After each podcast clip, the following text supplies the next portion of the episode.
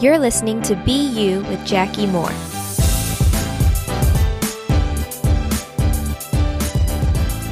Hey, y'all. Welcome back to the podcast. I had a kind of wild but fun weekend.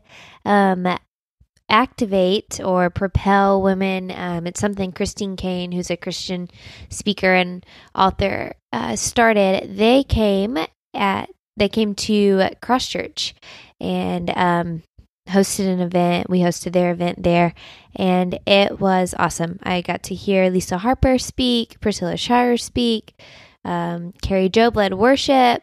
Like she almost had the baby on stage, actually. At one point, we really thought it was going to happen. She was just the way she worship, worships is really beautiful. Um, and then Christine Caine spoke as well. And it was such an encouraging weekend. Um, also, just convicting, but in like the good way. Like the Holy Spirit was very much there. So it was really fun. Um, very encouraging. And um, then today, um, was just able to spend some time with Brandon and really go on a long walk and pray. We tonight, for the first time in a while, had a chance to just sit down and really spend time praying with with God and with each other. Um, and I realized through praying, we both are are honestly just kind of overwhelmed. We have a lot going on. We are in a very busy season of our life, and admittedly, some of that is has been brought upon by ourselves. And so we were just praying, God, how can we not feel so overwhelmed? How can we um, manage our time well and manage our responsibilities well? And work well in all of our different jobs and responsibilities and work as if we're working to the Lord. And um, for me, whenever I was praying this and just praying, like, God, I don't feel like I can keep up, I've got a midterm coming up in my graduate school class I'm taking for for counseling, for um, theories and techniques of um, counseling, and I just felt like the Lord said that I needed to put the podcast on hold for a couple of weeks, which is the last thing that I wanted the Lord to tell me.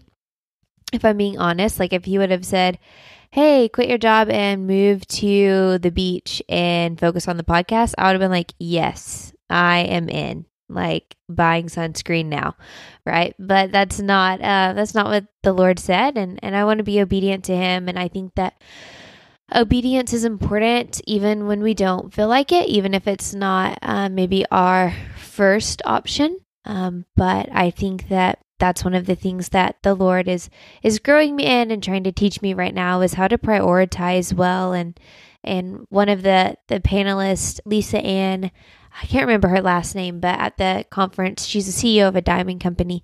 Um, and someone, she was asked about balance, how she does balance. And she said, Well, I don't really do balance, I prioritize.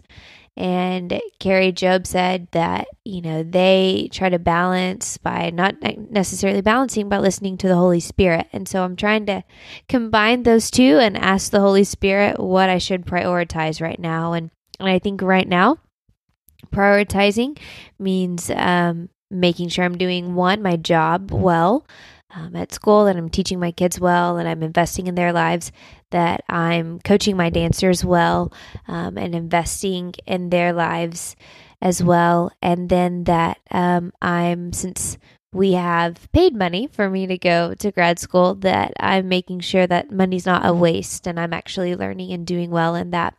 And additionally, I'm leading a Bible study at my church, and I want to make sure that I'm giving um, that enough time and, and prayer um, to that and to those women who I'm growing to love so much. And and so unfortunately for the next couple of weeks, I'm going to press pause. I'm not stopping the podcast um, or, or the the ministry type vision that I have for this, but um, I'm just pressing pause for the next couple of weeks because everything I just said, but also to be fully honest with you all, um, I have been trying to do everything well and trying to take care of everything on my own, but I haven't honestly been spending a ton of one-on-one time with Jesus, and um, I'll I'll pray throughout the day.